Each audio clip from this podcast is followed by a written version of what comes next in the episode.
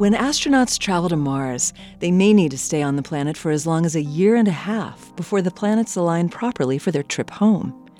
Carrying the food needed for this long stay would be difficult and expensive.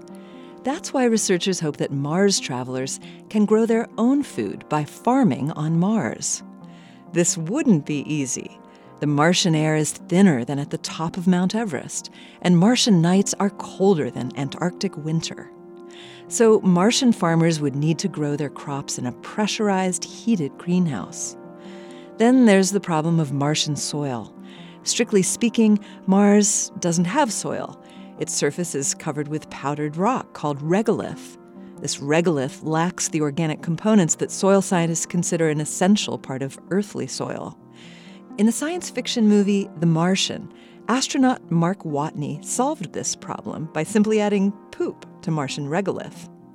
In 2020, a team of American scientists published results indicating that reality will be a bit more complicated. To experiment with Martian agriculture, the researchers used simulated regolith prepared based on chemical analyses returned by Mars rovers.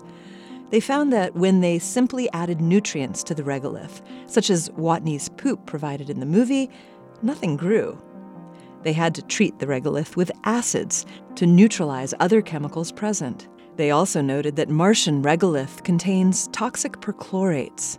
Since certain bacteria eat perchlorates, the researchers proposed that regolith could be treated with these bacteria. As a bonus, this treatment would produce oxygen. More work is needed to fine tune the recipe for Martian agriculture. This moment of science comes from Indiana University. I'm Yael Ksander.